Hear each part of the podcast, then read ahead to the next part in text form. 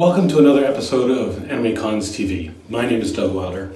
Uh, if you've been a long time viewer of the podcast, you know this isn't where I normally record.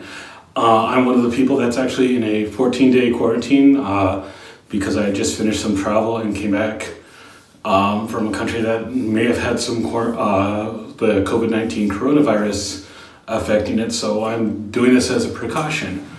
And of course, affecting all news, not just conventions, is the uh, COVID 19 coronavirus, which is pretty scary. Um, all of us at AnimeCons TV, we hope you guys are doing well. Um, don't be afraid to check in. Let us know how you're doing. Let us know how you're coping, things like that. And we're just going to take a few minutes to talk about some of the things that everyone can do while this is all going on. Of course, the big part of this is many conventions are have to cancel for this year or postpone if they're lucky. And it's a really kind of stressful time to be a big event organizer not just an anime convention one. And there's a lot of things that are uncertain. But as we deal with this there's going to be a lot of changes and things like that. And I know it's hard, easier said than done sometimes, but the big thing that's going to help everyone out is be patient. It seems like every convention is either putting out their cancellation notice, their postponement notice, or a we gotta wait and see, we're still planning it, uh, update, things like that. And it's a lot of uncertainty.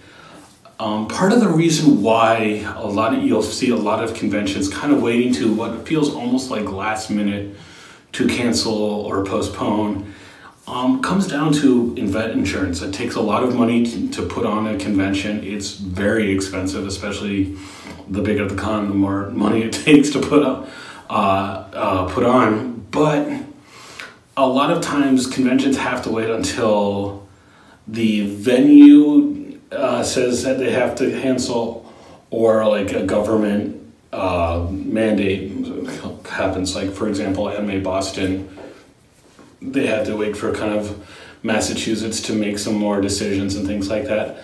And a lot of that comes down to uh, event insurance. Um, if you are a con runner, you should have insurance. Um, many conventions are, uh, centers actually require it now because of things like that. So, and most of these organizations, a lot of them, it seems like they're making money hand over fist. They're only really making enough money to put on the event and that's why they need the insurance that in case something happens. So they have to wait until they can actually activate that insurance which is a tough one. And it's takes a lot of organization and making sure everything's right because if event event has to cancel doesn't have insurance that might be the end of the the convention. And many of these cons have been around for decades now. And we'd all be really hurt we'd rather see them take a year off than cease to uh, be altogether. So there's that. Um, related to that, be patient with the convention staff that you're interacting with. It takes time to figure all this out, and not everyone's going to have the right answer. And related to that, be supportive of the staff. Uh, I will speak from my own personal experience. I'm just one part person on Anime Boston staff, and these opinions are my own. But when the news finally broke that Anime Boston had to cancel for this year, um, I looked at kind of the Facebook post announcing it and everything, and I'll be honest, I I was getting misty eyed reading all the kind words from attendees that you know are saying things like, "We know it's a hard decision, but you guys are making the right one. We're going to come back in 2021. We want to see that," and that as someone who knows how much work goes into putting on the convention and seeing it and knowing how hard it weighed on a lot of the higher ups on that, for me personally, it really did mean a lot. And I know I'm not the only staffer for Anime Boston that feels that way. So if you can, just give the words of encouragement to the convention staff wherever you can. It really does mean a lot and it does go a long way. Uh, the other, and speaking of being supportive, there's other ways you can do it. Um, you can follow um, if there's a vendor you specifically like, you know, um, you know they always exhibit and they have a Facebook page, or they were planning on having uh, a special release and now they're just releasing that uh, video there. Um, you know, a home video somewhere, you know, making sure you're ordering it and things like that. Because some of these can, uh, vendors have, it's their only chance to do it. Um, follow them. If you know that they can get a hold of something that you'd really like to order, contact them. See if you can find out the way. Things like that, because it's a very tough thing. So that's one thing you can do. Another group of people you can support are artists. Artists alleys are big at conventions, and some of these more, some of these people that don't have you know primary gigs, like they just do this as a side thing, rely on that income, and you can maybe commission or request uh, something from them, order a print from them. you know, help them out as best you can. It's you wish you could help everyone, but maybe you can't. But keep an eye out for ones. I think uh, Emerald City Comic Con did a virtual artist alley and things like that. So you can see just different ways to and give the, the support where you can. Um, and there's also panelists. Some panelists might have little things that they rely on getting their name out and stuff like that. So if you see them presenting elsewhere, things like that, offer good words of support if they're maybe they're using their panel to promote a self publication that they're working on um, or something like that. That's another way you can do it. So follow them, research these people. A lot of these convention pages are still keeping their information of you know uh, vendors and artists and panelists up, so you can still look these people up and things like that. And it's you know something to be aware of. Now, say you're in a situation where you are stuck at home because you want to practice social distancing or you're worse you're under quarantine what can you do right? It's you can't you can't go to the con anymore. What do you do? I'd say a lot of it is practice some skills. Um, if you're a cosplayer use this to either improve your the costume you're working on maybe to take some extra time to look at some tutorials online and learn how to do a new skill. Maybe you can order those materials that you need online to practice it things like that um, if you're a panelist, you could maybe record the panel uh, that you were doing or make a new one that you wanted to talk about as a way to practice it and you can toss it on YouTube or somewhere else and share it with that. Uh, we've said before that a great way to get better at paneling is just to present. And if you can record it and you know maybe share it to some of your friends and get some feedback, you can make a even better version of the panel than you were planning, or get some ideas of other things you want to work on and that's a good way to do it.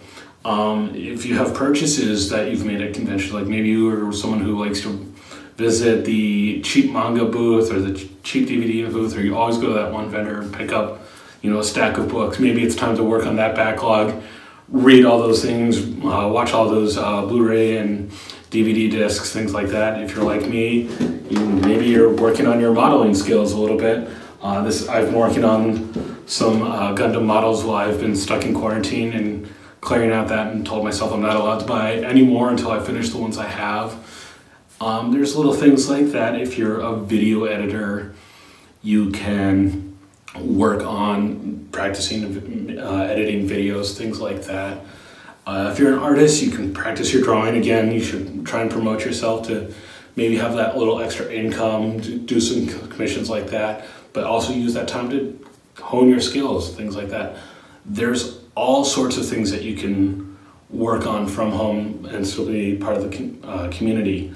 Related to that, if you're working on your skills, um, I've seen people setting up what they're calling, you know, virtual build days. Uh, so say you all work on uh, costumes together. You know, used to be like maybe we, every couple of weeks you got together on Saturday.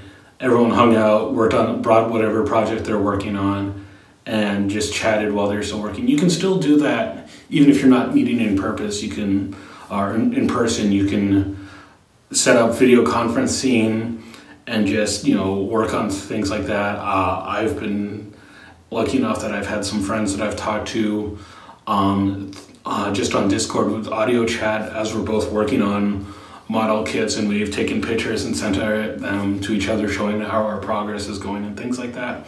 So you can still connect with other members of the community even if you can't be there in person. Again, a lot of this is stuff that we're gonna have to just wait and see how it changes, everything like that. I think cons will eventually return back to normal. It'll be a long time, uh, longer time than any of us want it to be, and it's to be frustrating for a while. But we're, we are to see that. I think you're to see a lot more uh, events making reminders of things like you know uh, making sure you wash your hands for at least 20 seconds with uh, soap and hot water, things like that, and which is good life advice anyway. You should be doing that as much, but you know, reminding people to just take care of themselves.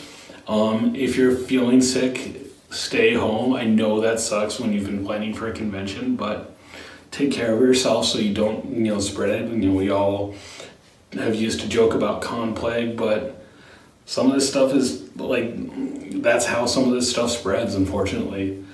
But just take your time, be patient, uh, be supportive of everyone in the community from convention planners to your fellow fans to vendors. Just just take care of each other, show each other support and everything like that. And let us know how you guys are doing it. If there's any tips you found for surviving the season without conventions.